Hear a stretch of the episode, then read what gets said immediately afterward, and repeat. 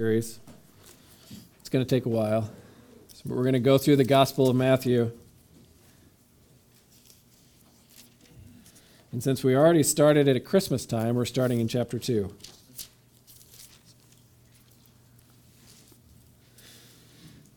and so the plan this morning is to give a basic introduction to the book, and then we'll look at a, a, a famous passage here. And so let's read it. It's Matthew chapter 2 verses 1 through 15. Uh, hear God's word.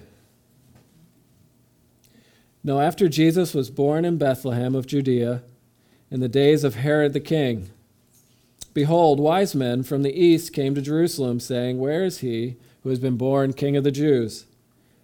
For we saw his star when it rose and have come to worship him. And when Herod the king heard this, he was troubled, and all Jerusalem with him. And assembling all the chief priests and the scribes of the people, he inquired of them where the Christ was to be born.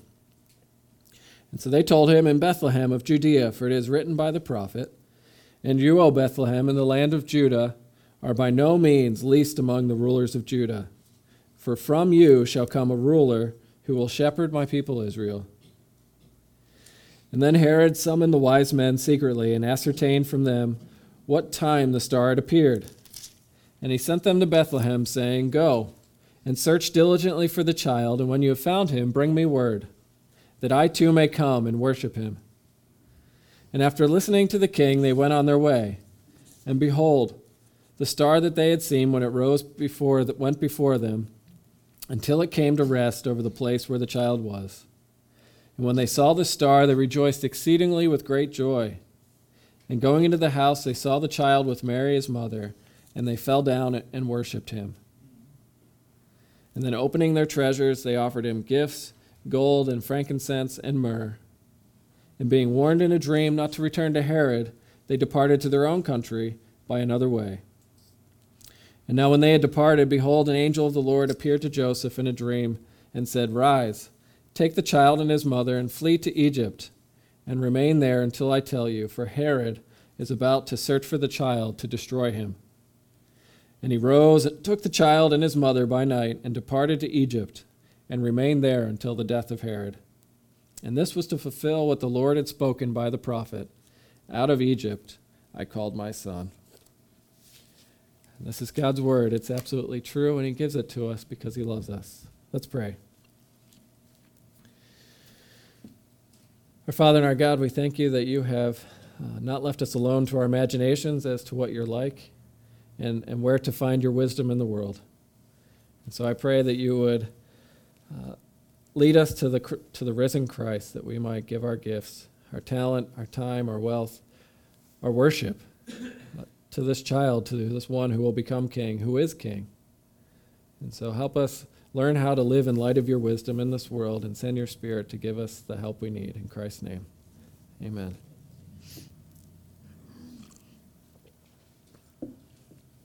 So, the way to get started here is just to, to start with a question Why should you trust the Gospel of Matthew as a historical, reliable resource to know who Jesus is?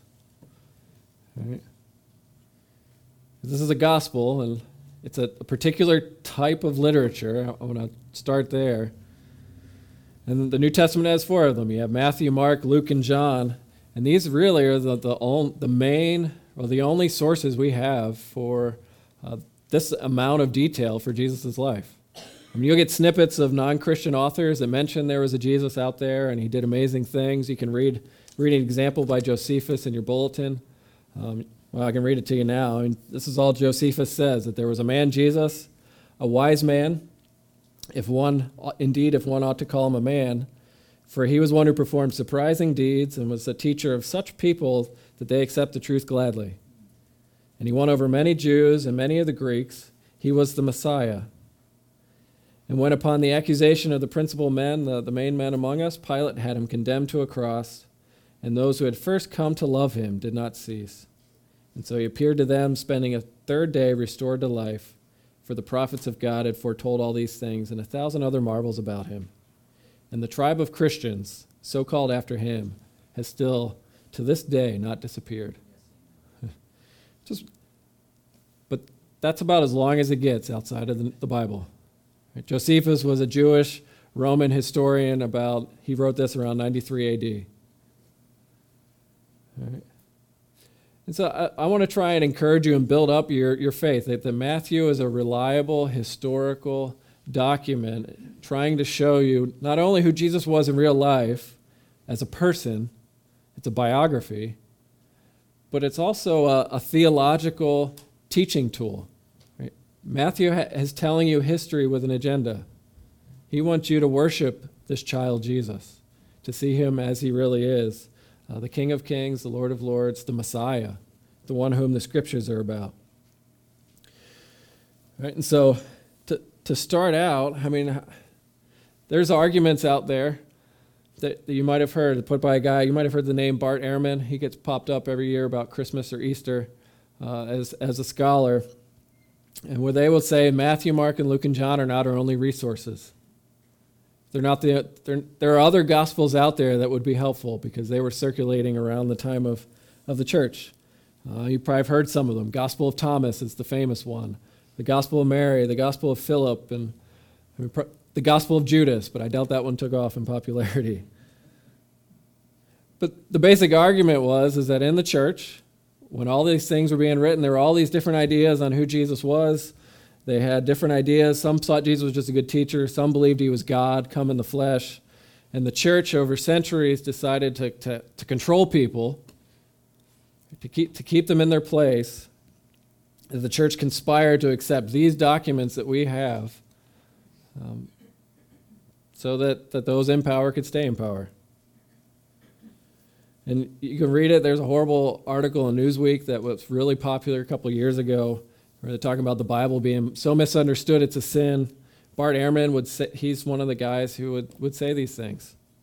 So I just want you to hear his name. So when you hear his name and, and academic as a solid resource, he, right, don't, don't believe it. And so Matthew, what he's trying to do is saying I'm, Matthew is a different document than all these others that we are being told we should trust. Because it's a gospel, it's a historical biography. It wants you to believe that the whole Bible is about Jesus. So, you, as we, you saw here, it's always about it is written. This is to fulfill what the prophet has said. It's written to teach us, Christians, the church, how to follow this Jesus once you believe in him. There's a lot in there. But when you start to compare Matthew to these other gospels, there's a lot of important details that, that I think will give you confidence that even that, that Matthew is a trustworthy book. Right? Because just when it was written, compared to these other gospels, for example, Matthew was written in the mid 60s. So Jesus died roughly 33 AD. So within a generation, there were witnesses still alive when Matthew was written. Mark is probably the, the earliest, that's what I believe anyway, the, in the 50s would be the closest. Luke was uh, a little bit before Matthew, and John later. He was, he was written at, John, the Gospel of John was written at the end of his life, but all four of these documents, including Matthew, were written within the lifetime of the witnesses of, of Jesus. So, for example, in Mark, when it says that the man who carried Jesus' cross up the hill, Mark says he was the father of Alexander and Rufus. And we say, Who's Rufus? but the people then, they could go find him. They, used, they didn't give a last name, they didn't give any identification. Everyone who was there, this is somebody you could go find. Or Paul would say when in 1 Corinthians 15, when Jesus appeared after the resurrection and some 500 other people at one time, I mean, Paul's just saying, look, these people were still alive. These, these things were not being claimed in, in a secret corner. And if you compare that to these other gospels, like, like the Gospel of Thomas, I mean, they, they were written 150, 160, some in the 200s, some in the 300s, well after you would be able to go verify. It was more of, let's write what we think Jesus is and let's put somebody important's name on it and let's try and get people to follow us. Or even more, you can listen, hear the differences. Here's a quote from the Gospel of Thomas that, right, this is not truth. This is not Bible truth. I want you to be clear, right? Women, this, this might, might offend you. uh, where Simon Peter says, this is Jesus having a conversation. Um, Simon Peter said to them, Let Mary leave us, for women are not worthy of life. And then Jesus said, Well, look, I'm going to draw her in and make her male, so that she too may become a, living male spirit similar to you. And Jesus, still talking here, says, I say to you, every woman who makes herself male will become, will enter into the kingdom of heaven. Does that sound like Jesus of the Gospels? the Jesus who first revealed himself to women after the resurrection. And see, even as you read these books, these other Gospels, and you compare them to the, the earlier ones, those who had verification, those who had acceptance among the early church, I mean, you're going to find there, there's some weird ideas out there. Because the Gospel of Thomas is not a real gospel. Right? Matthew is close enough, it's a history book that's close enough to go talk to the witnesses. A lot of people think Matthew used Mark as a resource. Again, go fi- figure out who's Rufus, go find him. It's a theological book, and this is where we're going to talk about this morning that, that Matthew, what he wants us to believe is to, to know that God has sent his Messiah, his king, and his king is Jesus, and this king is worthy of the worship of people from all tribes, tongues, and nations. That he's not just for the Jews, he's for the entire world. And that the whole Bible is pointing to this moment when this Jesus would come. And that's what our passage is about. This is the beginning. Because Christmas, we talked about the genealogy, the list of names, that, that it starts out that Jesus is the Son of God, the Son of David, and the Son of Abraham. And that's, that's what the whole book's going to flow out of that Jesus the son of David, the king, is also the son of Abraham, this promised offspring who would be a blessing to the nations. He's the king who's going to rule the world and is worthy of our worships. And so let's look at, look at this famous passage about the Magi, and we'll, we'll get started. All right, because this is a famous account. I know it's not Christmas. You can talk about Christmas, not in December. It's, a, it's pretty famous. We, we Three Kings of Orient are. There's a song that's sung. Nativity scenes. We have three kings in our nativity scene when it's up. Um, I just learned this year in parts of the world, in Catalonia, Spain, they don't give presents on Christmas Day. They give them on, uh, on uh, January 5th in honor of the three kings. They don't give their list to Santa, they, they give it to, to the three kings. It's a fun tradition. But all this makes you wonder why did Matthew, he's the only gospel writer, why did he include this whole talk about the Magi, the three kings? Because it's the only one. And if you think about what it's claiming, it's astounding. That three, not three, we don't even know how many, how many there were. They, they, we say three because there were three types of gifts. It's just a guess. But these wealthy foreigners left someplace in the east crossed, took a dangerous journey through the desert. Full, I mean, they came with expensive gifts, so they had to have protection against thieves and robbers. And they took this long journey through the desert to go worship a man from another ethnicity and claim that he is king. Right. I mean, that would be like you and me running to Saudi Arabia right now and bowing down and worship to their king. How crazy would that be? I, mean, I know people threaten to do that because of the election, but maybe not there. So this is what Matthew's saying that the he's starting out with this whole picture that the gospel is not just for the Jewish people, it's for the world. And look at this that the, just, the, just his birth brought people from a distance to come and worship him. It's a fulfillment of the Old Testament. God said this was going to happen. Isaiah 60, you can read it. Nations are going to come to your light, talking to God. Kings are going to come to the brightness of your rising. These camels, a multitude of camels will come. Those from Sheba will come, from Midian and Ephah, other nations, and they're going to bring gold and frankincense and bring good news and praise the Lord. It's just, this picture is Matthew saying this is happening. Or Numbers. Numbers 24 17, if you want to look it up later. There was a prediction that God's king would be associated with a star, that a star would come out of Jacob, and that the scepter, right, the kingly language, would come out of Israel. And so these magi these, these wise men have heard the rumors that God has promised to send a king, and he was going to send a king through Israel. And because the Jews had been spread out through the exile, these rumors had spread out through the nations. And what gets their attention to say this has actually happened is astrology, a star. That a bunch of wealthy pagan intellectuals, that's who the Magi were, came all this way because they saw a star.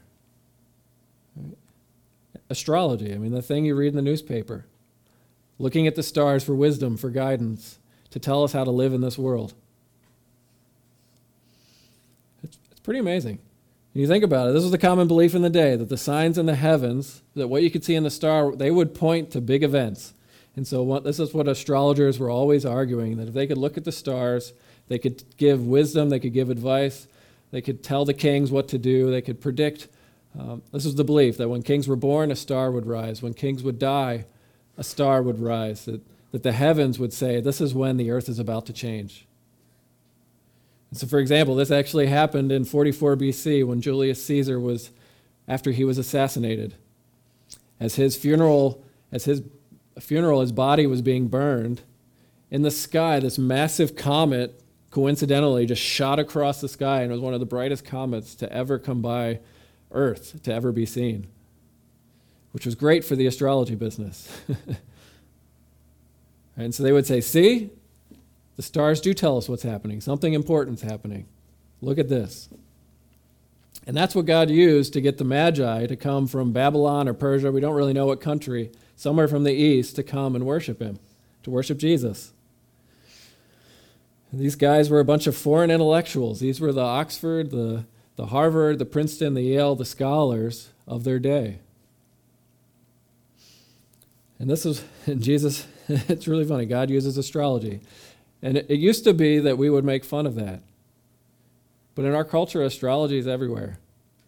It's printed in the Boston Journal every few months. Can, just, I just got it in my, in my email this week. The college educated people are saying, I, I just want to have a general idea of of where I th- maybe my life is heading. So, all that introduction to say, what is Matthew trying to teach us? He's going to teach us two things. He's going to teach us about God's surprising foolishness, and he's also going to teach us about God's specific wisdom. And so you look at this. These magi, they make this long journey to Jerusalem. Look where they go. All they know is a king has come and he's coming out of, uh, out of Israel. They don't go to Bethlehem first, they go to Jerusalem. They go to the capital where they would expect to find a king. And Herod, who's in power, Herod's a crazy guy. He's not mentally stable. He's, I mean, you're obviously ready. He's going to destroy a whole bunch of children. He's the current king of Israel, and any new king to him is just a threat. I mean, he's he's so unstable that later he's going to kill two of his own sons because he doesn't want to share his power. And so he panics. He calls all of his advisors to say, okay, who is this king? Where is this promised king supposed to be born? And he calls the, the scribes, the, the, the studier, the people who study God's law, God's scripture, calls these people together. And everyone's restless. And that's what it says. The people of the city are, are freaking out. This new king, if, if Herod is upset, then we should be scared because when Herod gets upset, people die. So they call these the scribes and the priests, the, the liberal scholars and the conservative scholars, the Sadducees and the Pharisees. That's who these people would be, the Bible academics of the day, and they've all come back with Micah 5 2. That, and you, O Bethlehem, in the land of Judah, are by no means least among the rulers of Judah, for from you will come a ruler that will shepherd my people Israel. And it's actually a quote from two different parts. It's Micah 5 and, and uh, Samuel, 1 Samuel as well. So what's, what's it saying? This is really interesting. If you go back to Matthew, Micah 5, turn with me in your Bibles to Micah 5.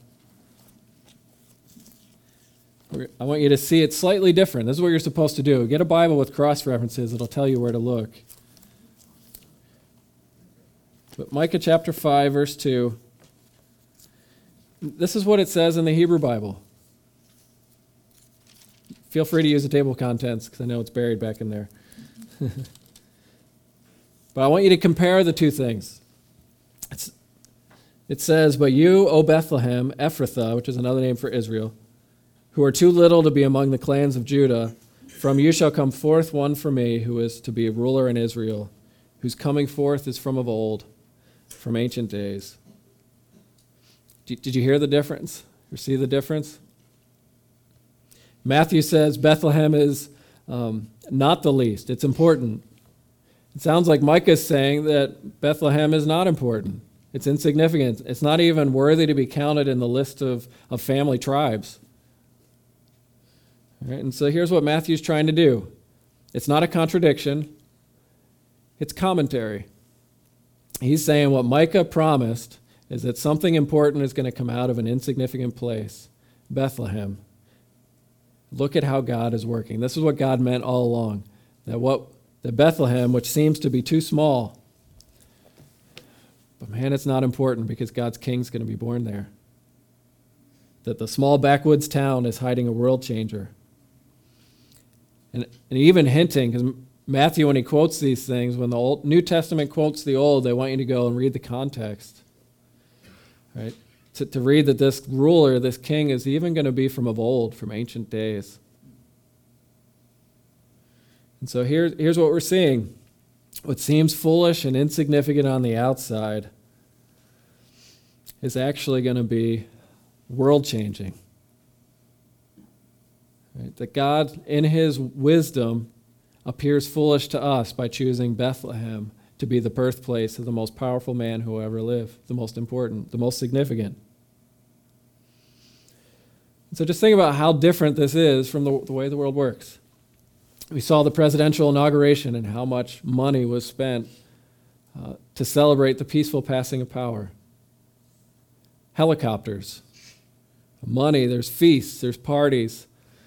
I mean, all this happening in the capital city where the, the very seat of power, where, I mean, I mean it's what we tell ourselves. We're the, the we're the country that polices the world. We're the strongest there is. We have the po- most powerful military. If you want to go to where people make laws that affect nations, go to Washington, D.C. And the gospel starts out by saying, The King of Kings and the Lord of Lords was born in a place like Galway, Bethlehem. Because there's nothing here about Jesus' birth, if you're there, that's saying, He's going to be a child who's going to change the world. He's just an ordinary birth in an ordinary town. We know differently from the scriptures. But, but the King of Kings and the Lord of Lords, he wasn't born in the best hospital. He wasn't born uh, in the seat of power in a palace. He wasn't born in the biggest city, surrounded by people of influence. He was born in the middle of nowhere, in a stable, in a delivery room that was not clean. It probably smelled like manure. See, God's values are not like our values. That's what we're being, that's what Matthew's starting to tell us. Right? That Jesus, by being born in Bethlehem, is saying that God's values, his wisdom, is bigger, wider, and more inclusive than ours because we would never pick a place like, like Bethlehem for a person of influence to change the world. We want, we want to be in power. And you see this in the passage. That King Herod, if he really was threatened by Jesus, he would have gone to Bethlehem himself. He didn't really believe the scriptures. I mean, later he's going to go as he gets mad and gets worried. The scribes, they stay in Jerusalem. They don't believe some, even though they have the, the words right in front of them that God's going to do something amazing, they aren't motivated to go check out God's wisdom because they think it's foolish. So, the morning star, the King of Kings, the one who holds the world together by the word of his power, was born in a small town by what the world considers ugly, foolish, uh, ignorant, unimportant. And Matthew says that's how God works. when you think about Jesus, how many years did he live before he got anyone's attention? 30 years. Just lived growing up in a family, going to work, working with his dad, being a carpenter. He was poor. He was born into a poor family. His parents, when they took Jesus to the temple, they didn't bring the most expensive offering, they brought pigeons. That's the sacrifice you would give when you had nothing. Just catch a bird. So you start stop and think about this. What does it mean for you and I as Christians? This is God's surprising wisdom that we think is foolishness. I mean, one, if you're a Christian, you should expect to be treated the same way, to be seen as foolish. If you value what God values, we're going to be seen at best as insignificant. Because what God values are those that the world considers insignificant to shame the wise, to quote Paul. When you think about it, the world says you need to have a phenomenal romance to have a meaningful life, and God comes along and says you can be single or married, it's okay. Or the world says you have to have a lot of money to be happy. Jesus couldn't even afford to pay his own taxes. Right? He, he sent his friends, so he would ask his friends for coins. The world values beauty and age. We're going to watch the Super Bowl in HD, and even those who are older have been caked in makeup so they look as good as possible because on HD you can see every, every flaw. But Jesus, he wasn't good looking.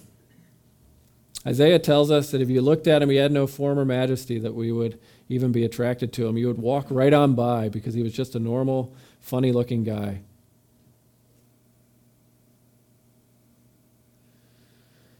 This is important because as a pastor, I can say a lot of our misery comes from um, misplaced expectations. Is that we long for this and reality is this. We long for significance and the reality is insignificant.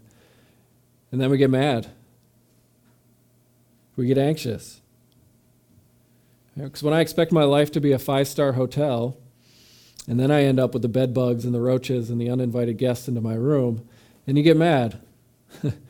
but if your expectations are shaped to reality that I'm going into a cheap motel because I'm cheap, and then you find these guests, or you don't find the guests and it's great, you're, you're thrilled. Right? Expectations really do shape the way you experience life. It's, a, it's really powerful. And you look at Bethlehem, God's saying, You need to change what you expect if you're going to work with me because I value the insignificant. God sent Jesus into this world to shame the wise and to reveal the foolishness of this world. That God works through what the world considers foolish me and you, ordinary people changed by the gospel. And so here, here's what I want to encourage you that as God blessed Bethlehem with, with the presence that to be with the be forever remembered as the birthplace of God's Messiah. Think about the honor that God is saying that you are now my home, my dwelling place. Because in the gospel, that's what happens. In his wisdom, he makes us his home, God with us, so that we could be recipients of his foolishness, Christ dying for us. And the way he did that was through something the world thought was horrible, through weakness and through death. That Jesus would die a mutilated, ugly, be mutilated beyond recognition, rejected, a criminal, somebody everybody thought was a waste. And he did that so that we would have his presence and we would be found in him so that we know, even though the world considers us foolish for being here on a Sunday morning, we know it's God's wisdom working for our benefit. Even as he notices the least of these, us. And second, we're seeing here that, that we need specific wisdom because how do you find this king? How do, how do you get to Bethlehem? How did the Magi get there? And I know you all want to say the star, but that's, that's not really how they got there. They went to the wrong place. They got close, but they didn't actually get to where Jesus was until they had the scriptures. I mean, they made the same mistake we would. We go to the capital, you go to the place of power and influence. But God wanted them to go to Bethlehem, and the only way they got there was through God's specific written wisdom. And this is what Matthew is repeatedly going to want you to consider as we look at this book that God's word is where you find God's wisdom, and that the wisdom of this world, pictured by astrology, It's vague at best. It's fuzzy. It's not going to give you a specific place to go to find God.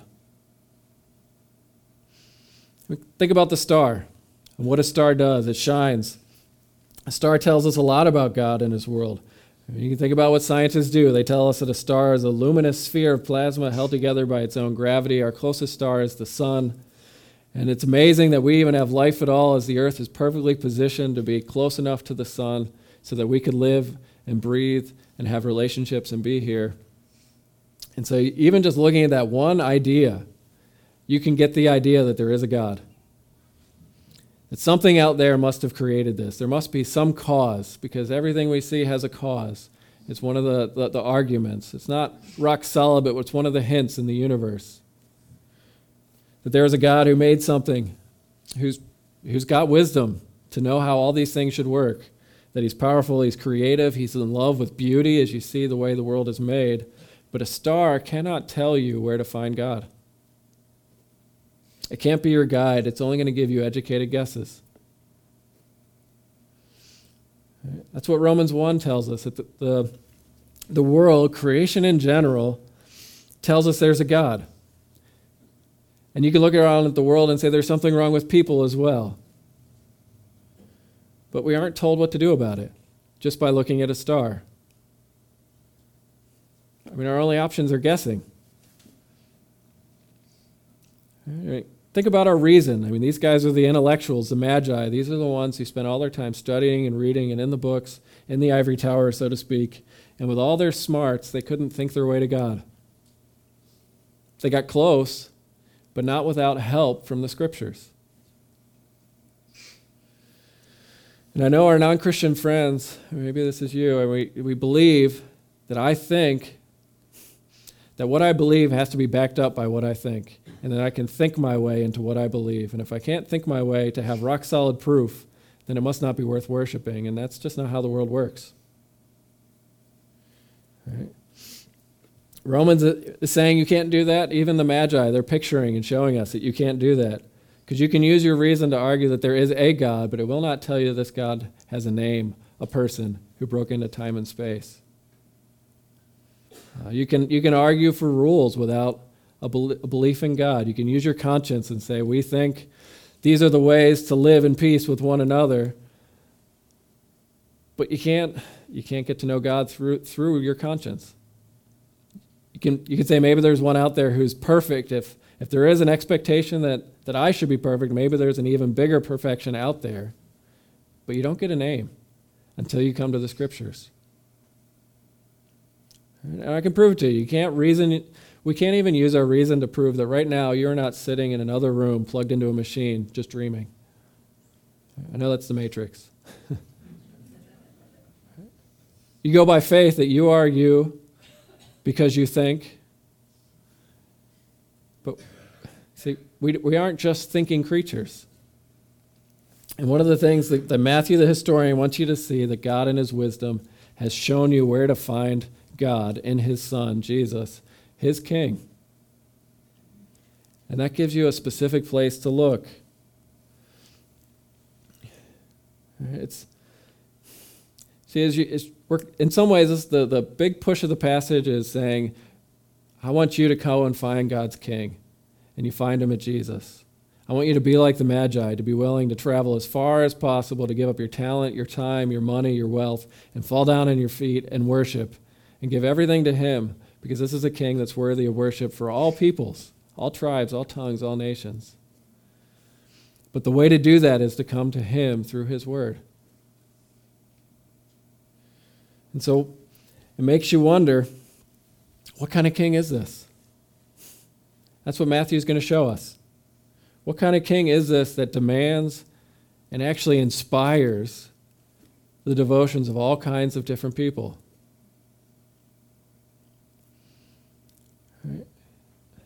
And we need a, fresh view because the people who had the scriptures in our passage, the scribes, the chief priests, the people in Jerusalem, even Herod himself, nobody got off their, their backside to go check it out.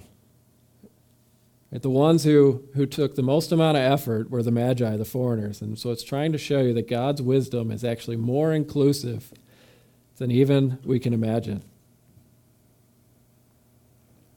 God's wisdom, which looks like foolishness and narrow, it's actually bigger and more expansive than you would think. I'm going to end with this. Right? Because the world looks at us, the church, and the scriptures and say, You're so narrow. You have to come to Jesus, this one king. This is where you find God's wisdom. This is where you find God's love. He is the, the way, the truth, and, and the life. But if you don't come to Jesus, you're actually going to be more narrow than Jesus himself. And I can prove it to you just by who wrote the book. Think about Matthew, the tax collector. Matthew, you read this in Matthew 9, it's who he was. He was a tax collector. He was, he was a Jew who worked for the foreign Gentile government. And the way he got the job was through, through promising to, st- to take money and give an X amount of money to the Roman government every year. And he promised to give the most out of all the other competitors for the job. But then he had Roman muscles. He had soldiers that he could follow into, into your home to take your money that you would use to feed your kids. And, be, and Rome didn't care if Matthew used the muscle to take a little bit extra off the top for himself. And so Matthew got wealth. He became rich and comfortable, but off the backs of the poor. He was a despicable guy. He was a thief, he was a traitor. The Romans associated tax collectors with brothel keeper, keepers. Um, they were just the prime example of all kinds of immorality. And this is the guy that Jesus calls to himself and says, Follow me. And allows and motivates and inspires to be one of the authors of Scripture. So if you think about it, if the wisdom of the world says religion are for those who are trying really, really hard to be good. Matthew wouldn't be let in. He'd be out just by virtue of being a terrible person. If you apply that wisdom, that means everybody in prison, right, they're out. The law has branded them condemned. Everybody in, in the hood who's, right, who's, who's breaking the law, all those lawbreakers out there that we know are, are lower than us, they're out. God's wisdom wouldn't include them right? Or, or even if, how do you say who's good and who's bad these days? Which makes the wisdom question even more confusing. Morality has changed rapidly in the last 10 to 15 years, which means the, the door is going to be closing and opening. How do you even figure out who gets in? Or if Jesus was only for the wealthy, people like the Magi, uh, the powerful, the kings, then all the poor would be out, all the, the slums. Nobody would ever be invited in. Small towns would be left off God's list. If Jesus was only for the poor, we would never even have motivation to pay for to pray for our leaders. Um, you know, we would rise up as the 99 to attack the 1%. If Jesus was only for the smart, the intellectuals, the, philosoph- the, the philosophers, all right, I'm out. I just read a lot. And I'm not that, I'm not that smart. But all the blue collar guys, they're gone. See, this is the foolishness of God's wisdom. He says, Everyone who comes to this king has a warm welcome with God. Because he, through foolishness, through weakness, through dying, through bearing all of our sin on our behalf, he, he welcomes us in. The gospel actually gives hope for everyone, and it's a wider door than I would argue that the world even, even argues. So we're called to come and seek God's specific wisdom to see his surprising foolishness and welcome people like us and see that there are people out there not like us that God is calling, even like the Magi, the foreigners.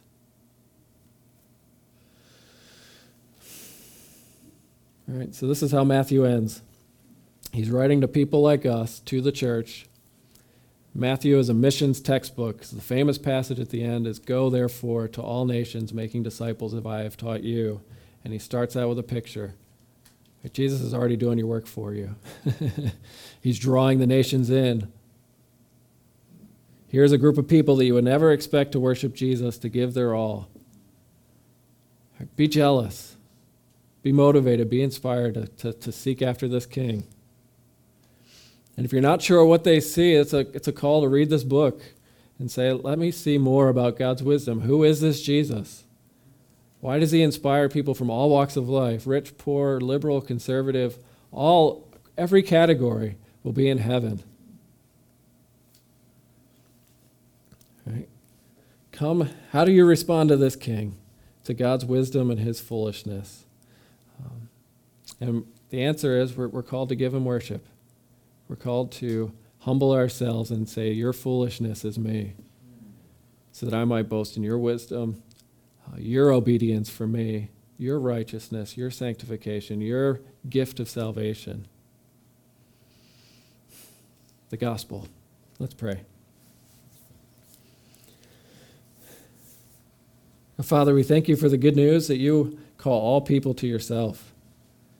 And I pray for, as we get prepared to come to the table, that we would hear your gracious invitation, that you look at the insignificant and saw they were, they were worth, worth your everything, coming from heaven to earth, giving us your very best, even your Son, to bleed on our behalf, so that you might be with us and we might be with you and be your witnesses. And so I pray you would build up our faith as we experience your grace in these moments. We pray in Jesus' name.